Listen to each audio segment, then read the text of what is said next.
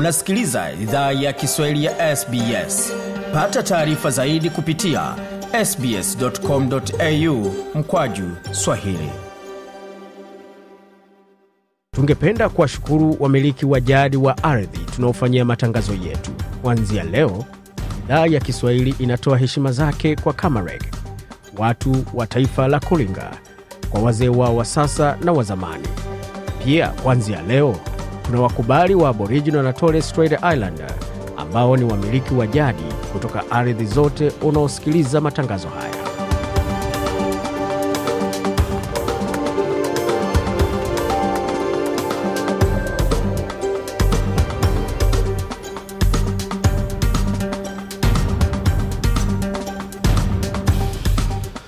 jambo pote lipo na karibu katika makala idhaa ya kiswahili ya sbs huko na migode migerano tukuletea makala kutoka studio zetu za sbs na mtandaoni.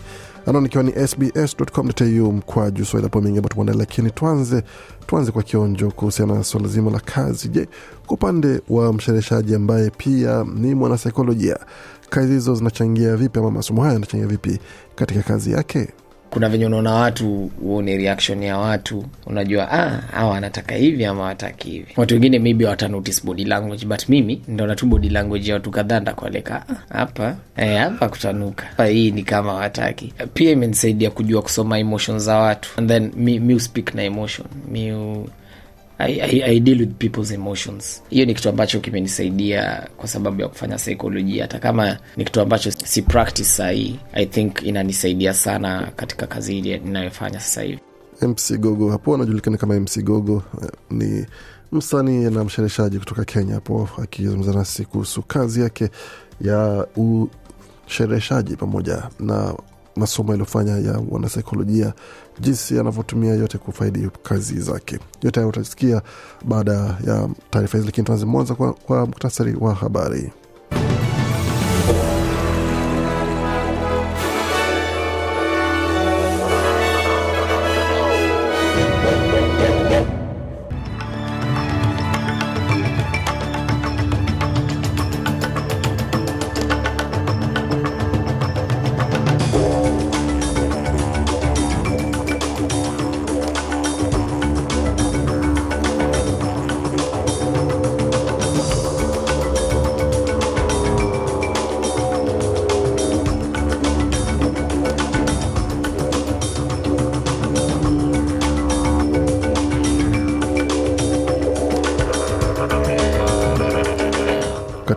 muktasari wa habari asubuhi hii ya leo. Tuanzie moja kwa moja katika suala zima la awamu ya tatu ya makato ya kodi ambayo serikali ya shirikisho imependekeza kuwasilisha lakini kuna ripoti kwamba kuna pendekezo la kufanyiwa marekebisho makato hayo na kupunguza kiwango cha hela iliyokuwa zimependekezwa kwa wale ambao watapata makato hayo ya kodi. Na yote hayo tutaletea katika taarifa zijazo wakati huo vile vile mamlaka wa masuala ya dharura katika jimbo la Queensland wanaendelea kufuatilia kimbunga ambacho kinatishia maeneo kadhaa ya jimbo hilo, na katika taarifa zingine kutakuwepo kutakuwepo vikundi vya biashara vimependekeza msaada kwa pendekezo la ongezeko la idadi ya wiki ambazo zinatolewa kwa malipo ya likizo ya wazazi ambao wanapata likizo hizo kuweza kuwalea watoto. Yote yatakuja muda usio mrefu. Katika masuala ya kimataifa kundi la g77 yahitimisha mkutano wake nchini uganda kampala. Je ni masuala yapi yaliyojadiliwa katika mkutano huo? Na pamoja na hapo masuala ya ufisadi nchini kenya mihimili mitatu ya serikali yapewa siku thelathini kufanya kazi yake inavyotarajiwa. Wakati huo katika jamhuri ya kidemokrasia ya kongo seni yatangaza matokeo ya awali ya uchaguzi wa wabunge. Hii ikiwa ni siku chache baada ya kuapishwa kwa rais mteule.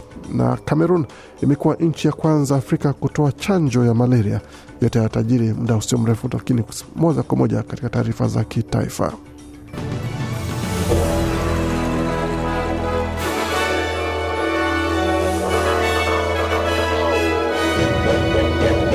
wasikia idhaa Kiswahili ya SBS ukiwa na migode migerano. Hizi hapa ni taarifa kamili za habari kutoka studio zetu za SBS, tukianza moja kwa moja katika taarifa ambazo tumeanzia, ambapo ni kuna taarifa kwamba serikali ya shirikisho inazingatia uwezekano wa kurekebisha mpango wake wa awamu ya tatu ya makato ya kodi, mswada huo utakapowasilishwa mbele ya baraza la mawaziri hii leo. Makato hayo ya kodi yanatarajiwa kuanza kutumika kuanzia Julai mosi na ilipendekezwa kuundwa kwa kitengo kimoja cha kodi kwa wafanyakazi wanaolipwa kati ya dola elfu arobaini na tano na dola laki mbili kwa mwaka. Ila shirika la habari la Nine Media linaripoti kuwa mpango huo mpya utakaofikishwa mbele ya baraza la mawaziri hii leo utapunguzwa ama itapunguza kitengo cha kodi hadi dola laki na elfu themanini kutoka kwa dola laki mbili. Mageuzi hayo yatakuwa na maana kuwa watu wanaolipwa zaidi ya dola laki mbili kila mwaka wanaweza pata makato ya kodi ya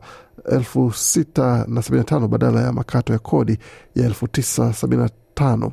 Wakati mtu ambaye ana mshahara wa dola laki tisi, kwa mradi uh, dola elfu tisini angepata takriban uh, punguzo la dola elfu moja mia nne badala ya dola elfu moja na mia moja ishirini na tano. Ila mweka hazina kutoka upinzani Angastela amesema katika kipindi cha Sunrise mageuzi hayo hayatafanya tofauti yoyote kwa watu wenye mapato ya chini kwa sababu What I want is lower inflation, um, get back to basics, to do the right sensible Anasema anachotaka ni mfumuko wa chini wa bei, kurejea katika masuala ya kimsingi na kutenda haki na kitu ambacho kinahitajika kwa upande wa uchumi.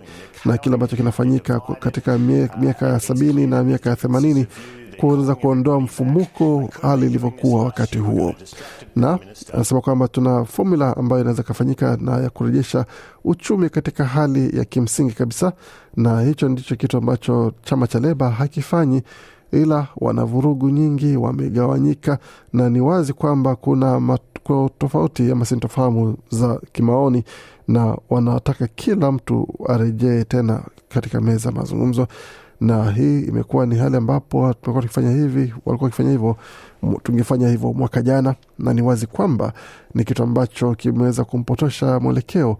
Waziri mkuu alishtumu Engestela, waziri kivuli wa hazina.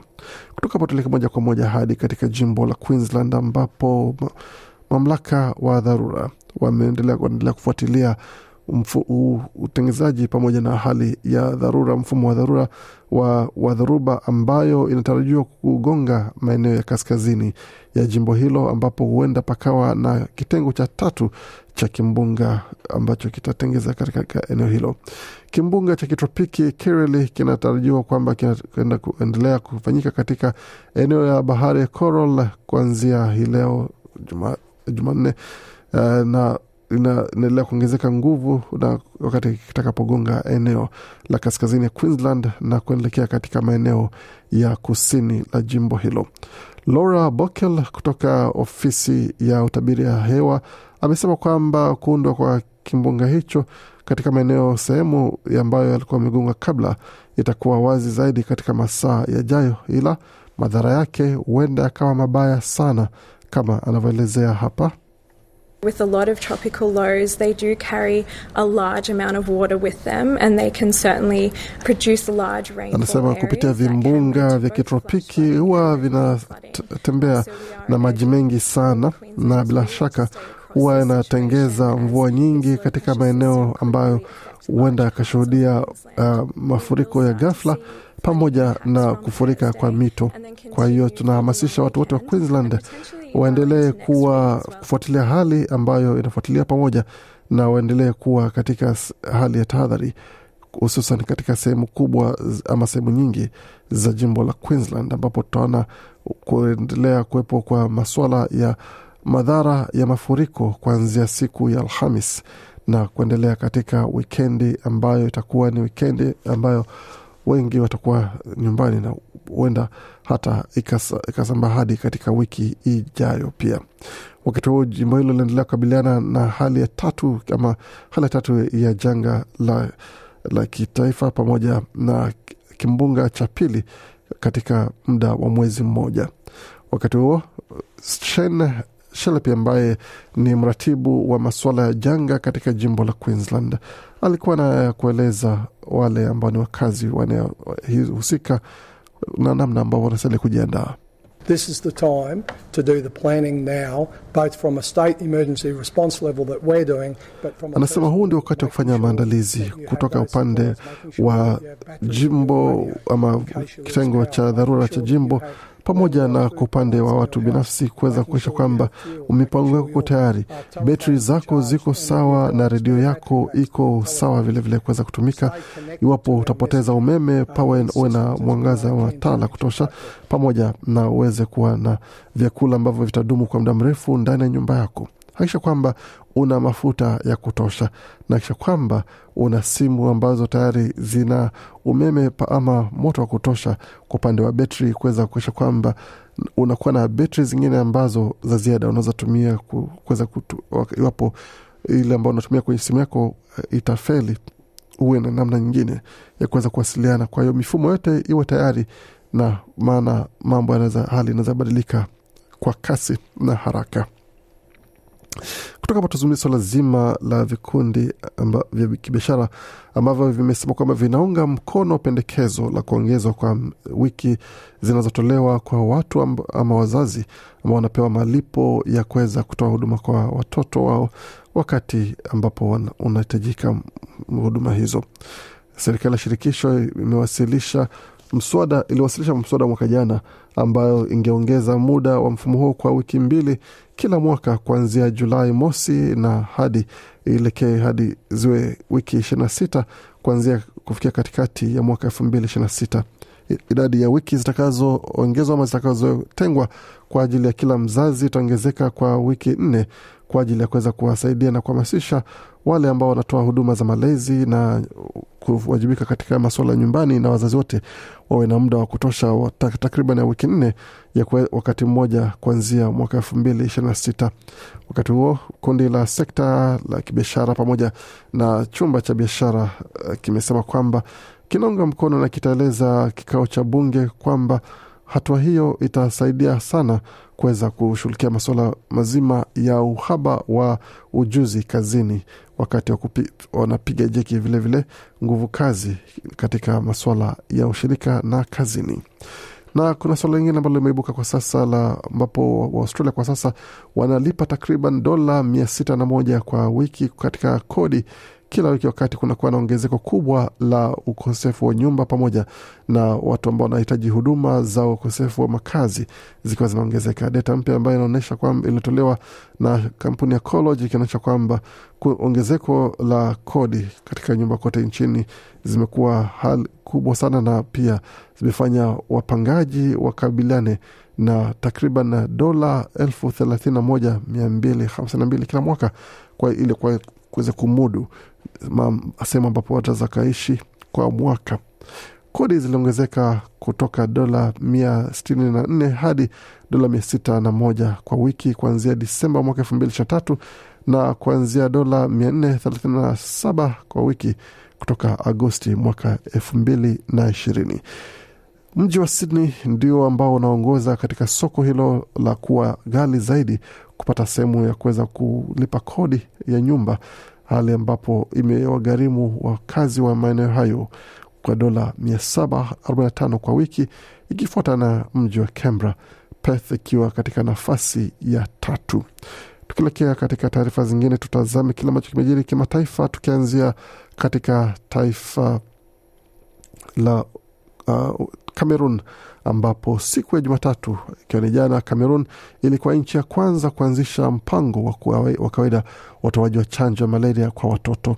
Katika nukuu ya taarifa iliyotolewa na viongozi sema kwamba ni siku ya kihistoria. Afisa mkuu wa Gavi kwa masuala ya chanjo Aurelien Ngwen aliliambia shirika la habari la AFP katika kuadhimisha hatua iliyopigwa aliyopigwa dhidi ya mapambano ya kwa ugonjwa huo. Mwisho wa nukuu anasema kwamba tumekuwa tukifanyia kazi chanjo ya malaria kwa muda mrefu sana, takriban miaka thelathini, aliongeza katika nukuu nyingine.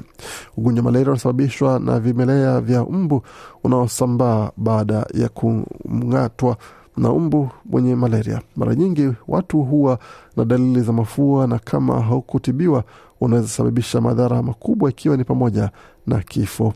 Vituo vya kudhibiti, kudhibiti magonjwa ya Marekani vimeripoti kwamba kulikuwa na takriban kesi milioni 241 za malaria kote duniani katika kipindi cha mwaka 2020 na watu laki sita elfu ishirini na saba walifariki dunia. Vifo vingi vilikuwa vya watoto barani Afrika kusini mwa janga la Sahara.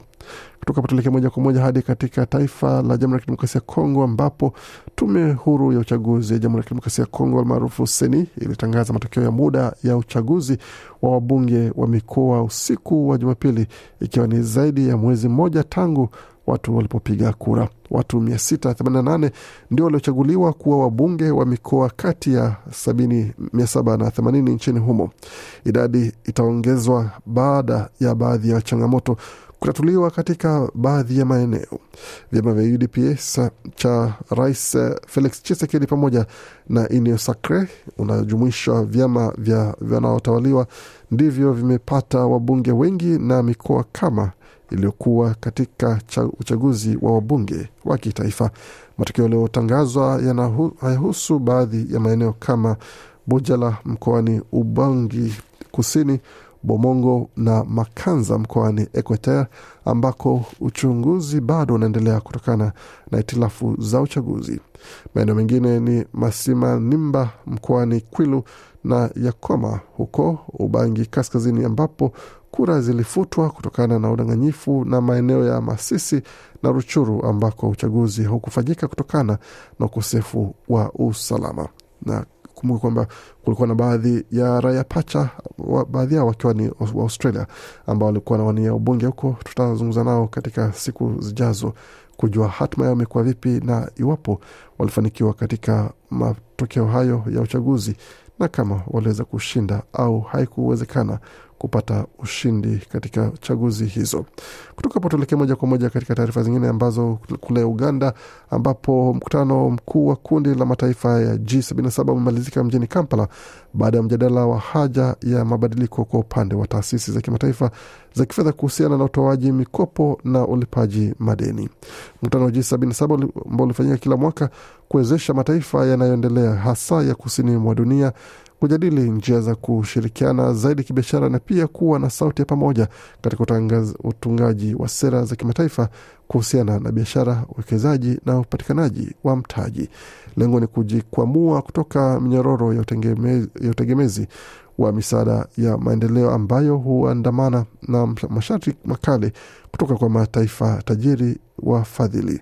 Ni kwa msingi huo ndipo katibu mkuu wa Umoja wa Mataifa Antonio Guterres ameibua wazo kwamba taasisi za kifedha za kimataifa kama vile Benki ya Dunia na Shirika la Kimataifa la Fedha IMF zichunguze upya mifumo ya utoaji mikopo kwa mataifa yanayoendelea. Kuendelea kusikia idhaa Kiswahili ya SBS ukiwa na migodi migerano. Kwa sasa tuelekea moja kwa moja katika masuala ya michezo, ambapo hali imekuwa hivi katika masuala mazima ya tenis, ambapo katika tenis mchezaji nambari mbili duniani Carlos Alcaraz ameingia katika robo fainali ya mchezo wa wazi wa Australia kwa mara yake ya kwanza kabisa. Hii ni baada ya mchezaji huyo kumcharaza katika muda wa sali moja na dakika hamsini mchezaji kutoka Serbia Mimor Kecmanovic katika seti ambazo zilikuwa ni sita nne sita nne sita sufuri ya mwisho, ambapo sasa atamenyana na mchezaji Alexander Zverev katika mechi ambayo itachezwa hii leo. Na katika taarifa iliyotolewa na mazoezi aliofanya na waandishi wa habari wa runinga Channel 9 anasema kwamba Asema natumai kucheza mechi ngumu dhidi yake. Napenda sana kucheza dhidi ya Sasha, na kwetu wote wawili ni kiwango kizuri cha tenis ambacho kitaonekana, na nadhani kwamba watu watakaoshuhudia mechi hii bila shaka watashuhudia mechi nzuri sana na mechi kubwa sana, na nitajaribu niwezavyo kuweka asilimia mia moja nishati yangu kwa kila kitu ambacho naweza fanya kuonyesha kwamba naonyesha ubora wangu katika tenis na tutaona kitakachotokea, alisema bwana Alcaraz. Kutoka hapo tuelekee moja kwa moja katika masuala ya soka, ambapo Australia, mchezaji wa Socceroos, timu ya taifa ya Australia uh, mshambuliaji Mitch Duke atakosa, Australia atakosa huduma yake katika kombe la Asia dhidi ya Uzbekistan hapo kesho baada ya mchezaji huyo kupata jeraha katika mechi yake ambapo alipata katika paja. Bruno Federoli inaonekana kwamba ndiye atakuwa sasa na wajibu ama jukumu la kuongoza mstari wa mbele wa washambuliaji wa Australia akiwa na umri wa miaka 33 baada ya Mitch Duke kupata jeraha hilo katika mechi ambayo itachezwa katika uwanja wa Al Janub, ambapo Australia sasa inaweza kajipa nafasi ya kupiga hatua nyingine nje ya kundi hilo iwapo watapata ushindi ama watatoka sare yoyote ile, iwe ni kufungana ama kutofungana. Mwalimu Graham Arnold amethibitisha kwamba Duke atakosa mchezo huo baada ya kupata jeraha hilo, na sasa ni jeraha ambalo limekuwa tokea mwaka elfu mbili ishirini mbili katika mechi ambapo alipata dhidi ya Siria. Kutoka hapo moja kwa moja katika matokeo ya michezo mingine katika tenis ambayo ilikuwa hapa leo hapa nchini Australia, uh, katika mechi ambazo zilikuwa zinahusisha wachezaji kwa upande wa wanaume, tukitazama yule ambao alipata matokeo kama ulivyosema kabla Nunos Borges na Daniel Medvedev alipata ushindi katika dhidi ya mreno huyo Borges, ambapo alikuwa ni sita tatu saba sita akapoteza seti tatu saba tano, lakini akajipa ushindi wake katika seti ya mwisho sita moja.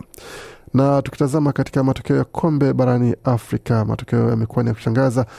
Cape Verde imejipa nafasi ya kuondoka katika kundi lake kwa kupata ushindi wa magoli mbili, mbili kwa, kwa mradhi sare mbili mbili dhidi ya Misri, hiyo ikiwa na maana kwamba Cape Verde wanaondoka katika kundi hilo kama viongozi kwa alama saba. Misri wanaondoka kwa alama tatu katika mechi hiyo, lakini wenyeji Cote d'Ivoire wamepata kichapo cha magoli mane kwa sufuri katika kundi lake dhidi ya timu ya Equatorial Guinea. Hii ina maana kwamba Equatorial Guinea wanaongoza kama vinara wa kundi hilo kwa alama saba wakifuata na Nigeria kwa alama saba vilevile vile, lakini tofauti ni kwamba wana magoli mengi zaidi Equatorial Guinea. Cote d'Ivoire ina alama tatu tu katika kundi hilo. Sasa wanategemea matokeo katika mechi zingine zitakazochezwa kujua kama watafuzu kama mshindi tatu bora au la. Katika kundi lingine ambalo hali bado haijajulikana itakuwa vipi ni kundi la Moroko, Jamhuri ya Kidemokrasia ya Kongo na Zambia pamoja Tanzania, ambapo Moroko na alama nne, Kongo na alama mbili, Zambia alama mbili vilevile, Tanzania wakiwa na alama moja. Hapo sasa inamaana kwamba iwapo Zambia itashinda mechi yake dhidi ya Moroko watakuwa na alama sita alama, ta, tano kwa mradhi, na iwapo pia Kongo atapata ushindi dhidi ya Tanzania watakuwa na alama tano vilevile, kumaanisha kwamba Moroko na Tanzania huenda wakaondoka, ama vilevile Moroko uh, Jamhuri ya Kidemokrasia ya wanaweza kaondoka na Tanzania katika mechi yao. Tukimalizia taarifa hizi, tuangalia hali katika utabiri wa hali ya hewa, lakini tukianzia mwanzo katika masuala ya fedha. Iwapo unataka kutuma hela nyumbani, dola moja Australia kwa sasa ina thamani ya senti 66 za Marekani, wakati dola moja Australia ina thamani ya faranga 1878 na senti 54 za, za Burundi. Dola moja Australia ina thamani ya faranga 1763 na senti 94 za Congo na dola moja Australia ina thamani ya faranga 835 na senti 65 za Rwanda. Dola moja Australia ikiwa na thamani ya shilingi 2504 na senti 56 za Uganda, wakati dola moja Australia ina thamani ya shilingi uh, 106 na senti 76 za Kenya, na dola moja Australia ina thamani ya shilingi 1655 na senti 54 za Tanzania. Katika utabiri wa hali ya hewa, hali iko hivi: jijini Adelaide nyuzi joto pale ni kumi na uh, ni 33.9 wakati mjini Canberra ni 18.9, Brisbane zikiwa ni 26.5, Canberra uh, Darwin ikiwa ni 30.5, Hobart 14.8, Perth 22.4, wakati Melbourne 20.6 na Sydney kwa sasa nyuzi joto ni 21.9. Kufika pona mwisho taarifa habari ambayo tumeandalia. Bakia nasi kwa makala mengine manakujia kutoka studio zetu za SBS.